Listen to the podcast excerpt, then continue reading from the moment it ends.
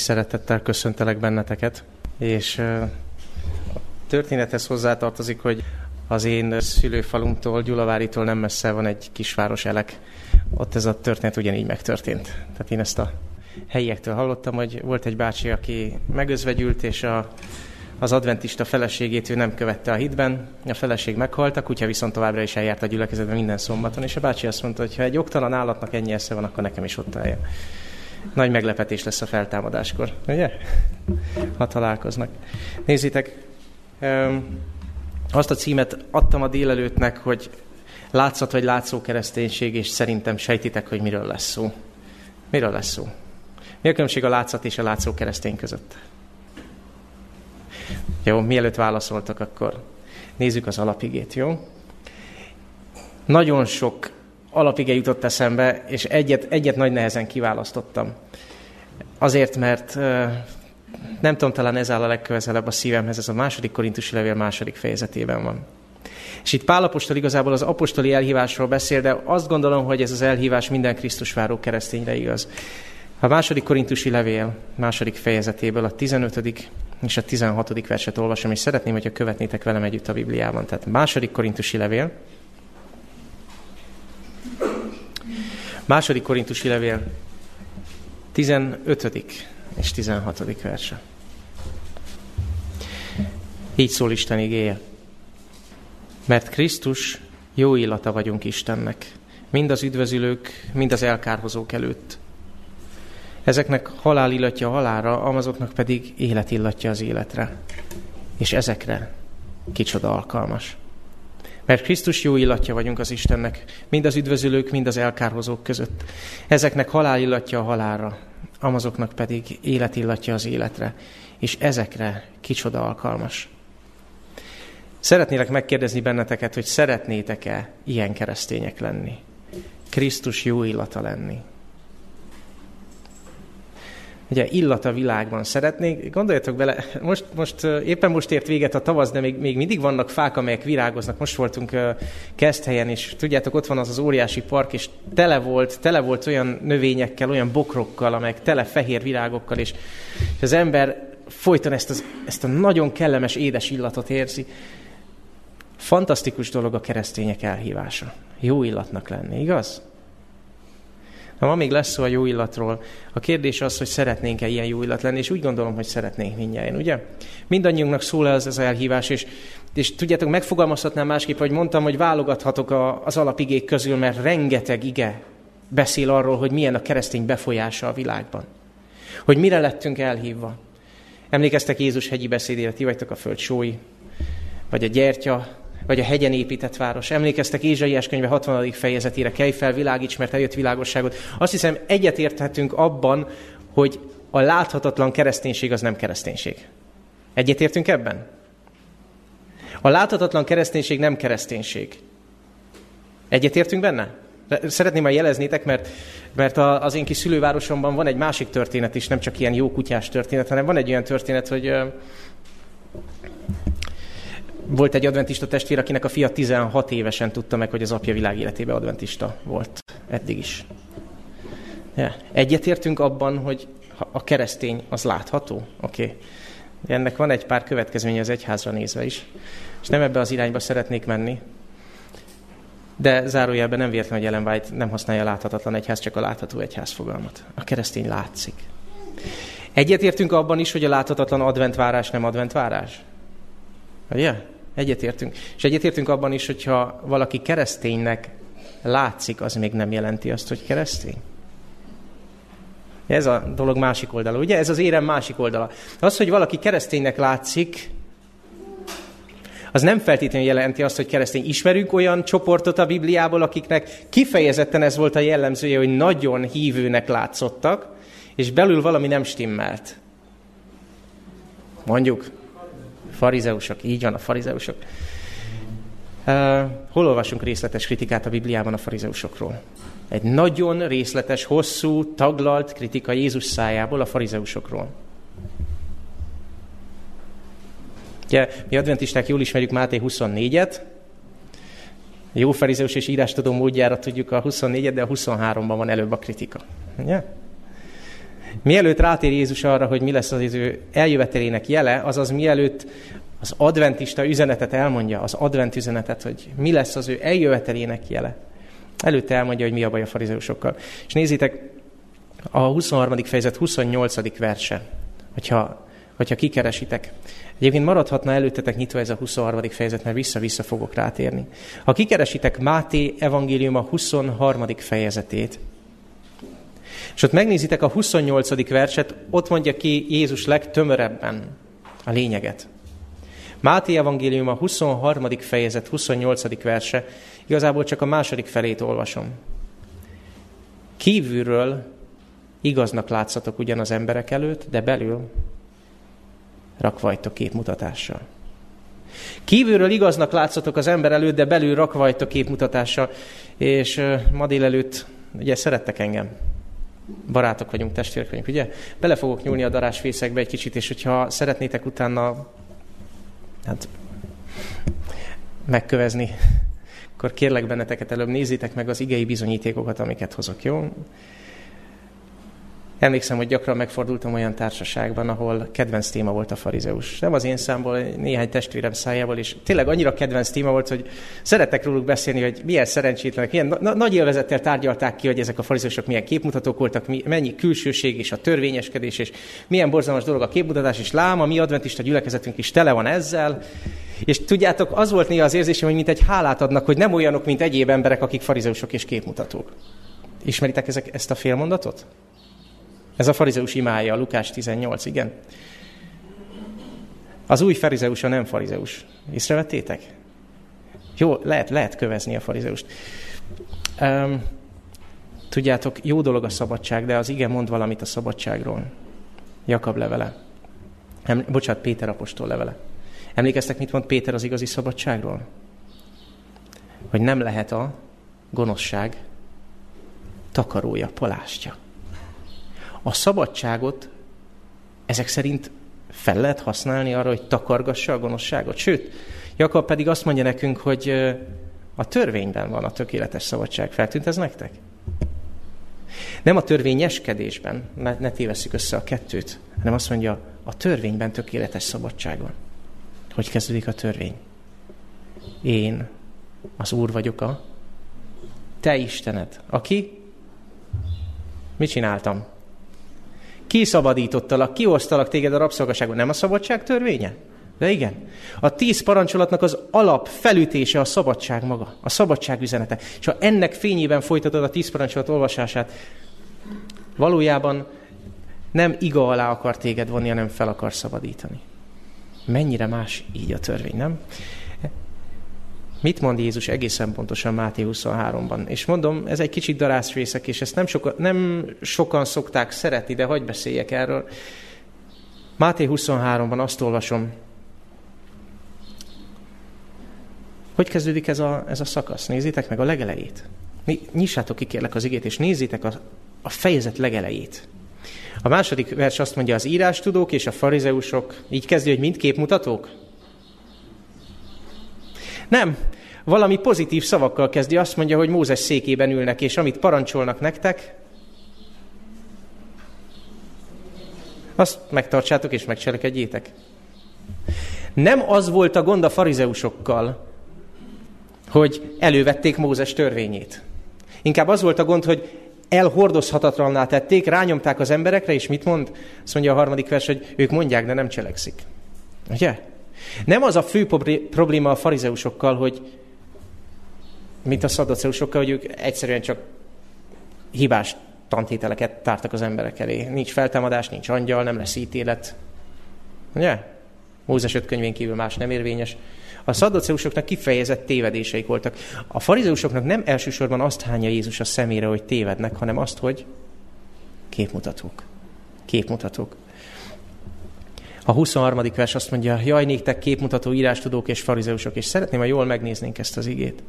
Mert megdésmáljátok, azaz tizedet szedtek, tizedet adtok a mentából, kaporból, köményből. Ki az, akinek a kertjében van menta vagy kapor? Oké, okay, ki az, aki évente szokott mentát és kaprot vetni? De ugye úgy ismerjük őket, hogy, hogy e- egyszer vetsz a friss kertedbe kaprot, minden évben lesz kaprod, egyszer teszel mentát, invazív, ugye? Alig lehet, alig lehet ki, kiírtani. És jön a farizeus, és leszedegeti tíz levélből egy levél az úré, és elvisz. És figyeljétek, hogy mit mond erről Jézus. Figyeljétek, hogy mit mond Jézus.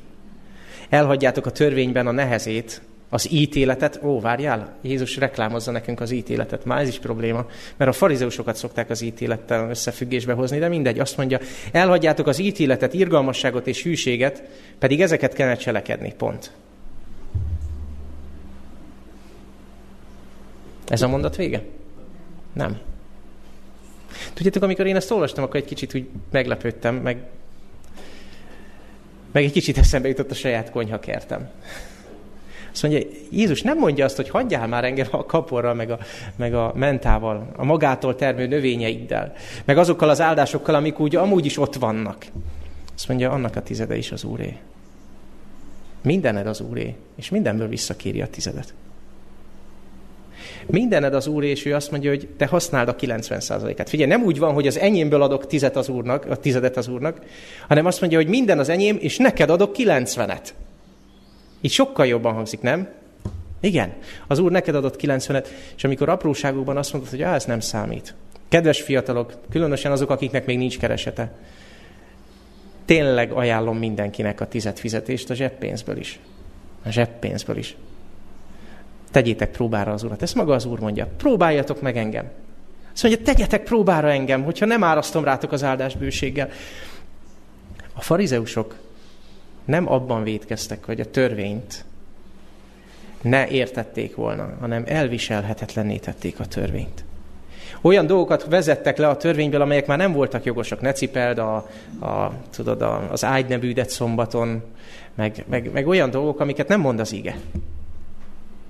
De alapvetően Jézus nem azt kárhoztatja bennük, hogy előveszik az írást, hogy tanítják az írást, hogy nagyon mutatják, hogy ők betartják az írást, inkább azt kárhoztatja, hogy belül nem stimmel valami. Nézzétek ugyanennek a fejezetnek a 25. és 26. versét. És figyeljétek meg ezt a kívül-belül képet. Jaj, néktek képmutató írástudók és farizeusok. Ez a fejezet mottója. Mert megtisztítjátok a pohárnak és tálnak külsejét, belül pedig rakva van ragadományjal, mértéktelenséggel. Vak farizeus. Tisztítsd meg, Mondjátok a szót, ami oda van írva, ha előttetek van. Előbb. A pohár és a tál belsejét. Hogy? A külsőjük is tiszta legyen. Fordítsuk le ezt hétköznapi nyelvezetre. Teljesen tegyük gyakorlativá. Mi a fontos? Ami belül van, vagy ami kívül van? Há, igen, rossz volt a kérdés. Nagyon jó. Testvéreim, hogyha belül rend van, akkor kívül is rend lesz. Magamról tudom igazán, tudjátok, én egy, egy ideig éltem legénylakásba, és óriási kupi volt körülöttem. Ne, nem tudjátok felfogni, hogy milyen. Kész csoda, hogy na mindegy. Valahogy nem találtam a, tudjátok, a, azt, a, azt a belső lelki békét. Jó sokáig eltartott, utána meg már nem értem utol magamat. Tehát én koleszosként is olyan voltam, hogy minden mindenhol, és figyeljetek, most nem tudok leülni úgy dolgozni, hogy az íróasztalomon ne legyen minden az élére állítva. Nem tudok koncentrálni, nem megy. Nyilván ebben van valakinek a befolyása mellettem, mi már 12 éve. Erika nagyon rendszeretű, ezt elmondhatom róla. De ez, ez, ez a jutulantossága úgy, valahogy úgy kezdett átragadni rám, hogy, hogy legalább igényem legyen arra, hogyha dolgozok, ha nagyon kell koncentrálni, nem megy másképp. Nem megy másképp. De nem ment kívülről. Szerintetek anyukám nem mondta kiskoromtól kezdve, hogy csinálj rendet magad körül? Dehogy is nem. Milliószor. Csak az kívül volt. És nem valahogy innen belülről fakadt. Azt mondja, tisztítsd meg előbb a pohár és a tál belsejét, és akkor természetes következmény, hogy a külseje is tiszta lesz. Ami belül tiszta, az kívül is előbb-utóbb tiszta lesz. Ez lehet egy folyamat. Lehet, hogy nem látjuk rögtön egymáson a reformációnak, a belső szív megváltozásának a jelét, és ezért kell türelmesek lennünk egymással. De ez, amit az Úr elkezd, azt véghez viszi. Honoré de Balzac nem volt keresztény, végképp nem adventista. Francia regényíró volt, de van neki egy nagy mondata, amit mi is szoktunk idézni, pedig nem tudjuk, hogy őt idézzük. Ismeritek azt a mondatot, hogy nem elég becsületesnek lenni? Annak is kell, ó, ismeritek. Olvastok bázakot? Nem. Közmondássá vált. Közmondássá vált, igen. A Vidéki Orvos című könyvében írja, ez egy regény. Valójában nem elég, ha becsületes az ember, szükséges, hogy annak is látszik. És biztos hallottátok már ezt a mondatot, hogy nem elég valaki, keresztény, annak is kell látszani. Nem elég, ha valaki Krisztus váró, annak kell látszani. Nem elég, ha valaki azt mondja Krisztus követő, annak is kell látszani. Miért kell annak látszani? Miért kell, hogy kívülről is látszódjon? Ott van az a nagyon egyszerű szabály, amivel kezdtük az elején. A világ figyel. Azt mondja, úgy figyeljék, úgy, úgy fényék a ti világosságotok a világban, hogy az emberek lássák a ti jó cselekedeteiteket, és nagyon megveregessék a vállaitokat, ugye? Nem? Hogy folytatja az ige? És dicsőítsék a mennyei atyát. Figyeljetek, ez a belülről fakadó jó cselekedet. Amikor megteszed, és te eltűnsz a képből, és marad az Isten. Tudjátok, nem elég kereszténynek lenni, annak is kell látszani. És ez a kereszténység vagy botránkozás, vagy meggyőző erő. Vagy dicsőítik a mennyei atyát, hogyha meggyőző erő, vagy pedig, ez is Jézus szava, azt mondja, jaj, a világnak a botránkozások miatt, de tudjátok, kinek igazán jaj? Jézus szava szerint. Aki miatt a botránkozás esik. Azt mondja nekünk az ige, hogy mindent megvizsgáljatok, és ami jó, azt megtartsátok. Ezt ismeritek, ugye? Ez a, ezt nézzük meg jól ezt az igét. 1 Tesszalonika 5, 21-22. Az első tesszalonikai levél lezárása. Pálapostól egészen rövid mondatokban gyakorlati tanácsokat ad a gyülekezetnek, és azt mondja, mindent tegyetek próbára. Ez nem azt jelenti, hogy próbáljatok ki mindent. Ugye a lágyabbat, a töményebbet, a keményet, meg a könnyűt. Nem. Azt mondja, hogy vizsgálj meg mindent. És ami jó, azt tartsd meg. És a 22. vers azt mondja, tehát 1 Tesszalonika 5, 21, 22. A 22. vers azt mondja, mindentől, ami gonosznak látszik, őrizkedjetek. Ti hogyan tekintetek erre az ígére? Mindentől, ami gonosznak látszik, őrizkedjetek.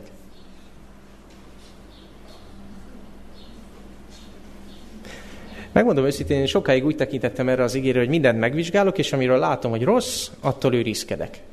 Tehát én vizsgálok, én nézem, és rossznak látom, őrizkedek tőle. És aztán megnéztem, hogy más biblia fordításokban hogy van, meg hogy van a görögben. Meg Ellen White hogy használja. És tudjátok, mi az érdekes? Ez nem csak ez az irány, hogy én nézem, megállapítottam, hogy rossz távol tartom magam tőle, hanem ez az ige fordítva is igaz. Így is le lehetne fordítani, őrizkedjetek mindentől, ami a gonosz formáját, látszatát kelti. Vagyis lehet, hogy nem én vagyok, aki nézek, hanem valaki más az, aki néz.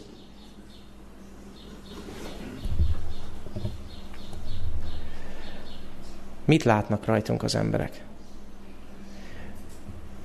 Tudjátok, évekkel ezelőtt, nagyon sok évvel ezelőtt, most már 15, lehet, hogy több évvel ezelőtt, volt egy nagyon nehéz beszélgetésem valakivel, aki esküv előtt összeköltözött a párjával a gyülekezetünkben volt, és kértem, hogy kérlek ne. És ez a valaki biztosította arról, hogy ott semmi nem történik, tehát egyszerűen a praktikum így hozta, minek két albérlet. És tudjátok, ezt az igét idéztem, hogy ami azért rossznak látszik, tehát hogy nem elég kereszténynek lenni, annak is kell látszani. Hát a szomszédok mit mondanak? A válasz az volt, hogy a szomszédok nem is tudják, hogy adventista vagyok. Ugye visszajutottunk az alapkérdéshez. Az Úr arra hívott el minket, hogy belül a szívünkben tiszták legyünk. Meg akarja tisztítani a szívünket, és ha tiszta a szíved, ez nem lesz kérdés. Ez nem lesz kérdés. A nagy kérdés, ami viszont megmarad, és szerintem bennetek is felvetődik, hogy hol a határ. Hol van a határa, nem botránkoztatok, meg a között, hogy notórikusan megfelelés kényszerem van. Oké, okay, ki az, aki találkozott már megfelelés kényszeres saját vagy mások életében az egyházon belül? És kívül, ó, kézerdő, ugye? Ugye látjátok, hogy mennyiszer találkozunk ezzel? És feltesszük magunknak is a kérdést, hogy ezt most miért csinálom? Azért, mert meg akarok felelni a környezetemnek, vagy azért, mert ez a helyes. És ezt kell tennem. Figyeljétek meg jól az igét, tisztítsd meg előbb a pohár és a tál belsejét, és akkor a külseje is tiszta lesz. Ha a szív rendben van, akkor nem megfelelés kényszered van. Akkor egyszerűen csak választod, ami a jó. Ha a szív nincs rendben, tudjátok, a megfelelés kényszer az nem a szívből fakad, az az idegrendszerből fakad. Az egy másik, az egy másik pont az emberben. Torz gondolkodásból fakad a megfelelés kényszer. Az a külső. Meg kell felelned. Nem, legyen rendben a szíved. Legyen rendben a szíved. Jézus azért jött, hogy új szívet adjon nekünk, és ha belülről fakad a reformáció, az kívül is meg fog látszani. Pálapostól pont nem az az ember volt, akinek megfelelés kényszere volt, ugye? Emlékeztek, mit mond a korintusiaknak? Csekély dolog nekem, hogy tőletek ítéltessen meg. Képzeljétek el, hogyha ezt egy e-mailben beírnám a listára, hogyha gyülekezet esetleg szembeállna velem, és azt írnám, hogy kedves testvéreim, nekem igen csekély dolog, hogy a ráckevé gyülekezet megmondja nekem, hogy ugye, ezt tette Pál. Azt mondja, nem azt mondja, hogy semmi, figyeljétek, nem azt mondja, hogy semmi, elgondolkodom rajta, de azt mondja, csekély dolog nekem, hogy tőletek ítéltessen meg. És figyeljetek, ugyanez a Pál mit mond, és ezt is szeretném, hogyha kikeresnénk. Szintén a korintusi levél Négy fejezettel később. Ez az első korintusi levél negyedik fejezetben olvastam azt, hogy csekély dolog nekem, és a nyolcadik fejezetben ugyanez a pál. Ugyanennek a korintusi gyülekezetnek mit mond. És mondom, egyre közelebb vagyok a darásfészekhez. Az első korintusi levél 8. fejezet 13. verse. Első korintusi levél 8. fejezet 13. verse. Legszívesebben kórusban felolvastatnám. Azért, ha az eledel botránkoztatja meg az én atyám fiát, az én testvéremet. Akiről elmondhatsz mindent, hogy hitben gyenge, meg, meg ítélkező vegán, meg elmondhatod mindennek. De akkor is Pál így folytatja, inkább soha nem eszem húst, ha az én atyám fia, hogy az én atyám fiát meg ne botránkoztassam. Megtennétek mondjuk értem az erőtelen vegáért? Mert mondjuk azt mondom, hogy bocs, én megbotránkozok, ha azt megeszed. Pál nem megfelelés kényszeres, ezt nem mondhatjuk. Éppen ennek a gyülekezetnek mondta, hogy nekem az csekély dolog, hogy mi a véleményetek rólam. De tudod mit? Ha megbotránkoztatlak, akkor soha többé nem eszek húst. Nem előtted nem eszek húst, nem Korintusban nem megyek be többé a hentes üzletbe, bocsánat, a mészárszékre, nem ugyanaz a kettő, van rá két külön szó, tudjátok.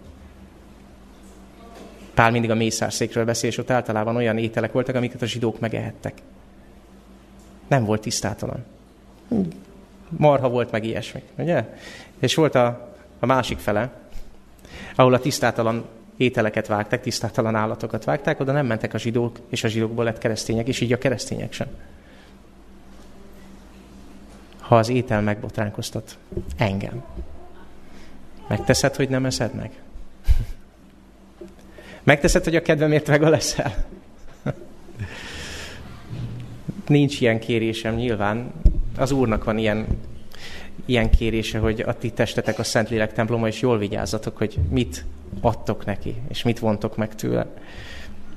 De tudjátok, itt jön a végső, hogy is mondjam, a kenyértörés. Senkinek semmi köze hozzá.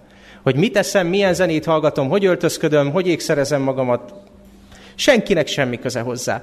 És egyébként, hogyha ellenségeket akarok szerezni, akkor a felsorolt témák közül választom valamelyiket. Ugye az ékszer, az étkezés, az öltözködés, a zene, és a... Ugye? Ugye? Nem ellenségeket szerezni jöttem, de a senkinek semmi köze hozzá. Testvéreim, ez nem a Krisztus jó illatja hang, nem? Ugye? A senkinek semmi köze hozzá, hogy én hogyan, az valahogy, hogy mondjam, nem a Krisztus jó illatja, ennek az ellentéte nem a megfelelés kényszer. Ez a Krisztus jó illatjával áll szemben. Azzal, hogy a mi fő feladatunk, micsoda? Hogy minél több barátunkat, szeretünket, embertársunkat, szomszédunkat, testvérünket, bárkit megnyerjünk az örök élet számára. Ott vár minket egy örök élet. Ott vár minket egy örök élet, ahol egyébként az étkezés és a ruha nem lesz többé kérdés, mert vegán lesz és fehér ruha, úgyhogy és az egyetlen ékszer, ami rajtunk lesz, az az, hogy az Úr kidészít minket az ő igazságával. Kedves barátom, írja Ellen White. Ja, egy mondattal korábban. Ellen White idéz néhány korabeli okos embert. Ezt megtaláljátok az Értelmi Jellem Egyéniség második kötetében, 769. oldal. Senkinek semmi köze, hogy ezzel vagy azzal táplálkozom. Bármit teszünk, magunk viseljük annak következményeit. És a válasz, kedves barátaim, ebben alaposan tévedtek. Nem csak magatok szenvedtek helytelen utatok miatt, a körülöttetek élők kénytelenek elviselni helytelen tetteitek következményeit. Testvéreim, beleütköztetek már abba, hogy valakinek van helytelen életmódja, és mi is szenvedjük? Hagy, hagy menjek egészen messzire.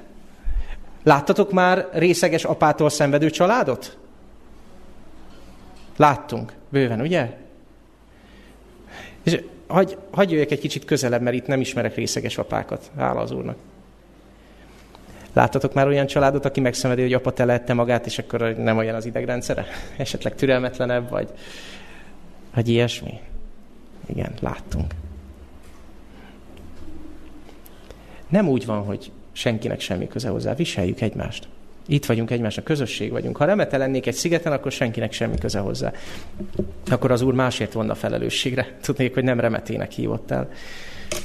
Nézzétek, fel, fel szeretnék olvasni nektek egy hosszabb idézetet. Ez Ellen White visszaemlékezése 1842-re, amikor megkeresztelkedett, a keresztsége napjára. Tudjátok, hogy neki nagyon sok küzdelme volt azzal, hogy Jézus őt elfogadja úgy, ahogy van.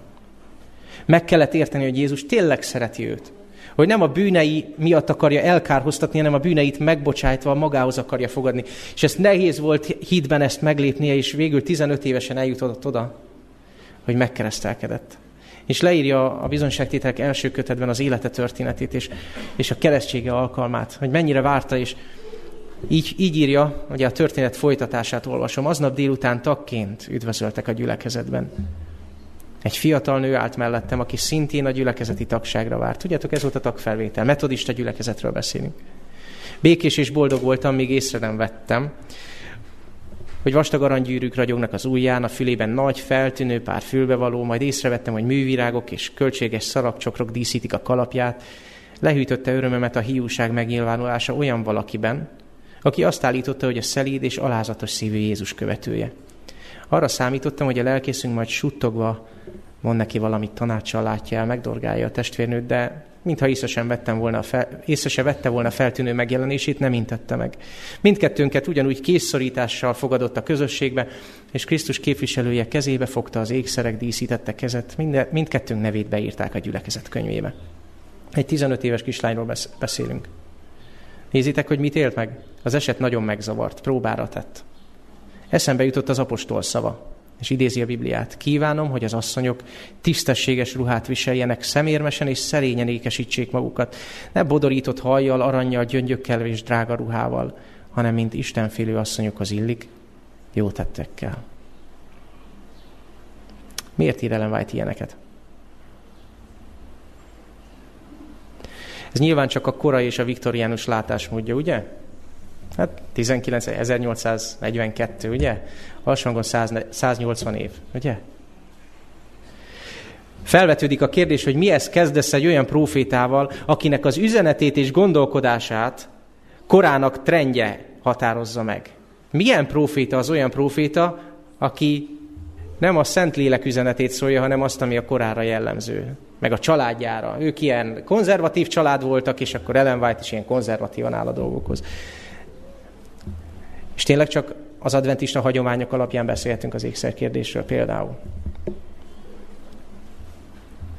Tudjátok, miért nehéz erről a kérdésről beszélni?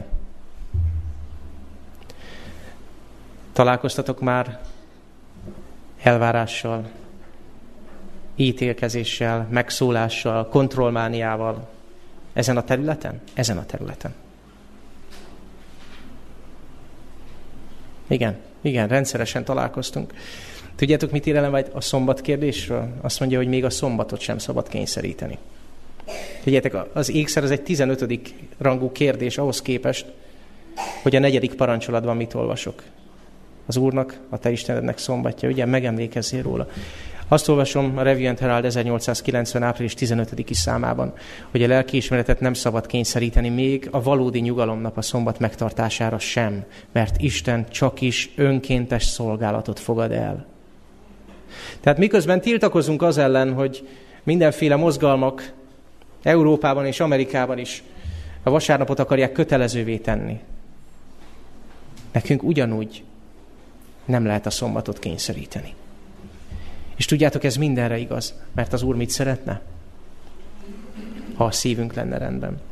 És tudjátok, ha ebben a kérdésben rendet szeretnénk a szívünkben, akkor vegyük elő az igét, és nézzük meg, hogy mit mond az ékszerekről. Emlékszem egy 15 évvel ezelőtti beszélgetésre, hogy most már van 18 is szerintem.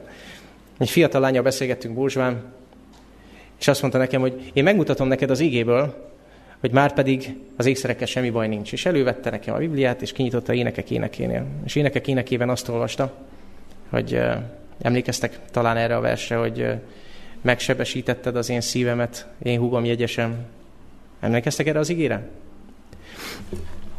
Énekek énekében a negyedik fejezet kilencedik verse. Megsebesítetted az én szívemet a te szemeidnek egy tekintésével, a te nyakadon való egy aranylánccal. Tessék, itt van. Ez pozitív. És feltettem a kérdést, hogy jó, hát összesen hány fiúnak a szívét szeretnéd megsebesíteni, hogy kiteszed, és aki látja. Ez a kontextus, ez házasság. És elkezdtem keresni, hogy milyen kontextusban szerepel pozitívan az ékszer. Pozitívan. És figyeljetek, mindig a házasság jön elő. Rebeka ékszereket kap. Megjelenik Jeruzsálem alá száll a mennyből, és mi, hogy néz ki, mint egy férje számára felékesített mennyasszony. Ezékiel 16, amikor, amikor Izraelt egy asszonyként ábrázolja a, a Biblia, és azt mondja, hogy felékszereztelek téged. Figyeljétek hogy mindig a házasság meg, a, meg, a, meg az esküvő kontextusában kerül elő, és aztán kiderül jelenések könyve végén az is, hogy hát igen, az a fehér, tiszta, ragyogó fehér az ám a jó cselekedetek. Sőt, elmondja Pál és Péter is, hogy hát igen, az asszony igazi ékesség a jó cselekedetek, és az egészet átterelik ilyen lelki síkra. Végy tőlem tűzben megpróbált aranyat, hogy gazdag légy. Nézzétek meg, ez, ugye ez meg a hitnek a metaforája. Tudjátok, sokkal többször szerepel negatív értelemben. Ugyanabban az ezékieli 16. fejezetben azt mondja, hogy én ékszereztelek fel, téged mondja az Úr. Én ékesítettelek fel. Adtam karkötőt rád, meg, meg aranyperecet, stb. És aztán azt mondja, hogy utána te ékesítetted fel magadat, és mentél a szeretőid után. Húsásnál ugyanezt mondja, a feleségem felékesíti magát, mondja az Úr Izraelről, és ugyanezt történik a valóságban is, fizikai síkon, Húsás feleségével felékesíti magát, és megy a szeretői után. Azt találom, a kedvenc szakaszom. Ézsaiás könyve harmadik fejezetét olvastátok már? Ez egy hosszabb szakasz, felolvasok belőle egy néhány részt. Figyeljétek meg, hogy mihez kapcsolja az ékszerviselést. Azt mondja, mivel Sion lányai felfúvalkodtak, felemelt nyakkal járnak, szemeikkel pillognak, aprókat, aprókat lépve járnak, és lábukkal nagy zengész bongást szereznek, ezért megkopasztja az Úr Sion lányának fejtetőjét. Elveszi tőlük a fülönfüggőket, a karpereceket, a fátyolokat, pártákat, lábláncokat, öveket, jó illatokat, erekéket, gyűrűket, orpereceket, hosszú felsorolás. A balzsam illat helyén lesz büdösség. Ez már nem Krisztus jó illatja. Az öft helyén kötél, a felfodrozott haj helyén kopasság. Sírnak és gyászolnak kapui, és elpusztítatván a földön ül. Tudjátok, valahányszor elkezdem az ékszereket olvasni a, a Bibliában, mindig köze van vagy a házassághoz, vagy a paráznasághoz, vagy a bálványimádáshoz. Ezek bálvány szimbólumok voltak, azt írja a Biblia, hogy napszimbólumok, hold szimbólumok. Láttatok már ilyen nagy fülbevalót, ugye? Senki nem gondol már arra, hogy hát igen, ez több ezer éves, több ezer éves ezelőtt még, még, még a hold szimbólum volt. A szakasz egyébként így kezdődik, mielőtt azt mondanátok, hogy hát ugye ez Ézsaiás kora. Úgy kezdődik, hogy Ézsaiásnak, Ámos fiának beszéde, amelyet látott Júda és Jeruzsálem felől és lészen az utolsó időkben. Pont, pont, pont. Így kezdődik a második fejezet, és a harmadik fejezetig nincs vágás. Ez itt egyetlen egy mondandó. Ez itt az utolsó idő. És Sion lányáról beszél, és hogyha az utolsó idők Sionjáról beszélünk, akkor az a maradék egyház. Nem tudom szépíteni ezt, de figyeljetek, ha belenéztek a Bibliába, amikor az Isten népe találkozik az Úrral, mindig történik valami kívül is. Mit csinál Mózes, amikor meglátja, rájön, hogy a csipkebokorban az Úr van, Jahve, a vagyok. Mit csinál? Hm? Leveszi a saruját. Mit csinál Péter apostol, amikor rájön, hogy a parton Jézus van, és ő éppen halászik, félmeztelenül? Mit csinál? Teljesen logikátlan módon felöltözik és úgy ugrik be a vízbe. De nem akar az Úr elé úgy menni, vagy akárhogy. Mit csinál Jákob, ez most volt a szombatiskolában. Mit csinál Jákob és a családja, amikor elindulnak Bétel felé a sikemi vérfürdő után? Találkozni az Úrral, azt mondja neki az Úr, gyere hozzám Bételbe, gyere hozzám. Mit csinálnak? Leveszik az ékszereket és elássák egy falat. Mit csinál Izrael, miután az aranyborjú, után az Úr ugye, kifejezi a, a haragját, és azt mondja, nem megyek fel veletek Kánaánba. Megígértem, hogy bementek, küldök előttetek angyalokat, menjetek, de én nem megyek fel köztetek. Mit csinál Izrael? Gyászba borul és leveszik az ékszereket, a fülönfüggőket, stb. Azt talán, hogy a Bibliában a reformáció az mindig valahogy kívül is meglátszik. És nem egyszer látom, hogy az ékszerek letevésével kezdődik.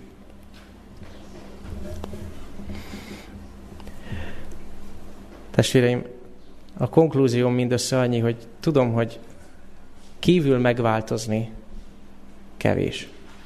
Az Úr azt szeretné, ha belül változnánk meg. Az Úr azt szeretné, hogyha nem azt mondanánk, hogy semmi között hozzá, hogy öltözöm, semmi között hozzá, mit teszem. Sokszor látom, hogy aki nem úgy eszik, az bántja a másik öltözködését, aki meg, meg nem úgy öltözik, az, vagy, meg a másiknak az étkezését. Mindegy, csak egymást tudjuk kritizálni, ugye? Testvéreim, ez egy folyamat, ne ítélgessük egymást, de helye van Krisztusban az intésnek. A célom ezzel a mai alkalommal az, hogy vegyük kezünkbe a Szentírást, és akár milyen szokásunk van. Mondom, felsoroltam egy csomó témát, amivel ellenségeket lehet szerezni magunknak. Az én életemben, a te életedben bármilyen szokás van, bármilyen attitűdöd van, akár külsődleges dolog, nézd meg az igében. Hát, ha az Úr mondani akar róla neked valamit, hát, ha fel akar szabadítani valamitől. Nem hagyományok alapján beszélünk az ékszerekről. Nem hagyományok alapján beszélünk a, az étkezésről, a zenéről, a szokásokról, az életmódról. Van igénk. Van így szól az Úr. És tudjátok, a végén, mielőtt egy felhívást intéznék hozzátok, hagyd mondjak el egy nagyon egyszerű történetet. Felírtam magamnak a nyolcat, de, de kiválasztottam a kedvencemet, a legegyszerűbbet. A nővérem meg az öcsém kint élnek Amsterdamba, és a nővérem úgy határozott, hogy ellátogat a, a Amsterdam déli részében lévő nemzetközi adventista gyülekezetbe. És hát jó a közlekedés, mindenhova eljutsz, de azért az utcák nem egyszerűek. És a nővérem szeretett volna oda találni a gyülekezetbe. Találjátok ki, hogy talált oda. Ezek után nem lesz nehéz. Leszállt a metróról, annál a megállónál, ahol le kell szállni, és jól alaposan megnézett mindenkit. És kiszúrt egy lányt, aki úgy öltözködik, mint egy adventista lány. És elkezdte követni. És tudjátok, hova ment a lány? A gyülekezetbe. Igen. Igen. Jobb, mint a GPS. Merünk-e mások lenni? És tudjátok, nem arról beszélek, hogy legyünk amisok.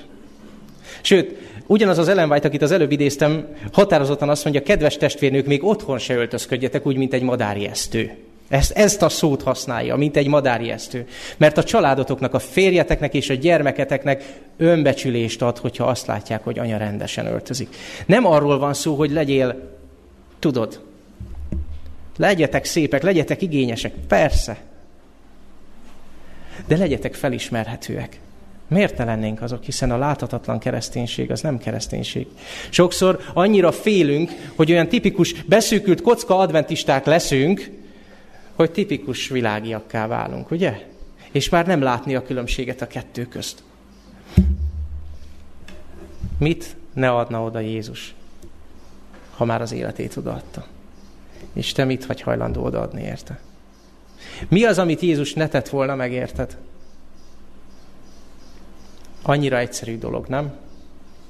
Oda mész és azt mondod, Uram, változtass meg a szívemet. Uram, adj nekem új szívet, és szeretném, hogyha az életemben kívül is meglátszódna mindaz, ami belül van.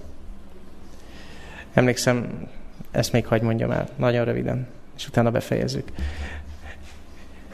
Luis Torres volt az, aki, talán hallottátok őt, itt Magyarországon is volt egyszer-kétszer, ő egy misszionárius, aki eredetileg Bill Haley-nek a rock and roll zenekarában volt. Tehát ő egy igazi celeb volt még az 50-es években. Most adventista misszionárius, és tartott egy nyilvános előadást, és a, az ékszerekről beszélt. És azt mondja, neki nem tűnt fel, hogy volt a sorok közt egy hölgy, aki úgy nézett ki, mint egy karácsonyfa, abszolút nem tűnt fel. Egyszerűen a Bibliáról beszélt, és mi van az ékszerekben.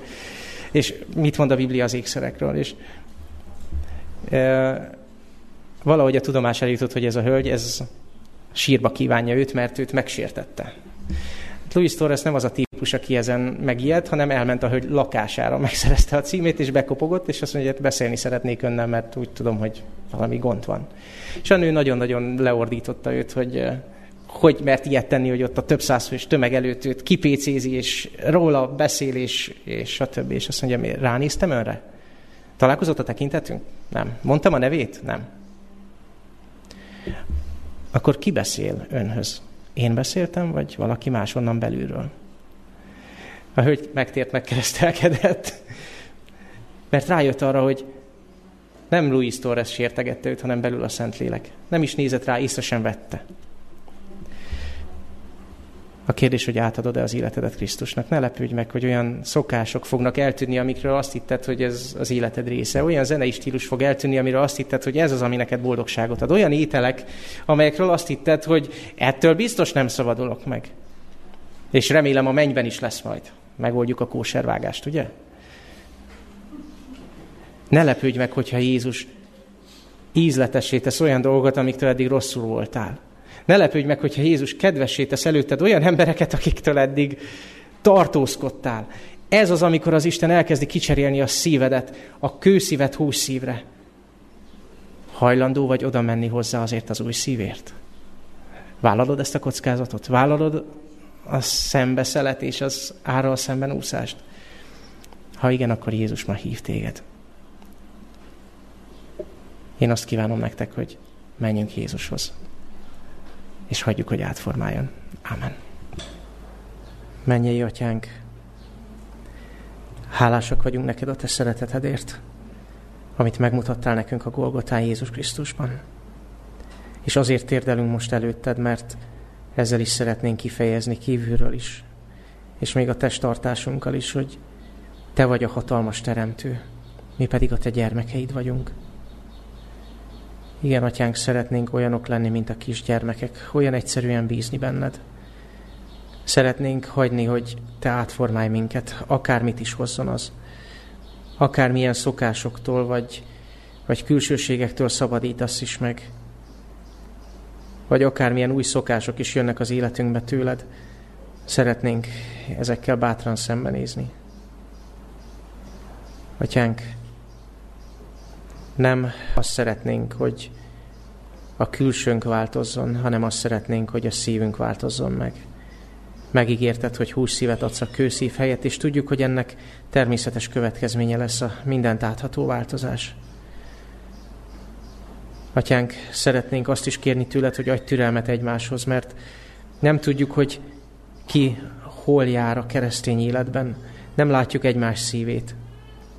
De olyan sokszor megtapasztaltuk már, hogy amilyen az egyik előrébb jár, a másik le van maradva, de más területen megfordítva van, és éppen ezért nem akarjuk egymást sem ítélgetni, sem kárhoztatni. De azt is kérjük, hogy adj bölcsességet és szeretetteljes szavakat, amikor annak van az ideje és a helye, hiszen Krisztusban helye van az intésnek. Atyánk, segíts, hogy olyan nép legyünk, olyan gyülekezet, olyan közösség, akiket világosan meg lehet különböztetni ettől a világtól. Atyánk, mi az örök életet várjuk, és az örök életre tekintünk. Add ezt a gondolkodást nekünk a szürke hétköznapokban, és segíts emlékeznünk arra, hogy a Te szereteted mindig velünk van. Segíts mindig feltekintenünk Krisztusra. Az ő nevében. Amen.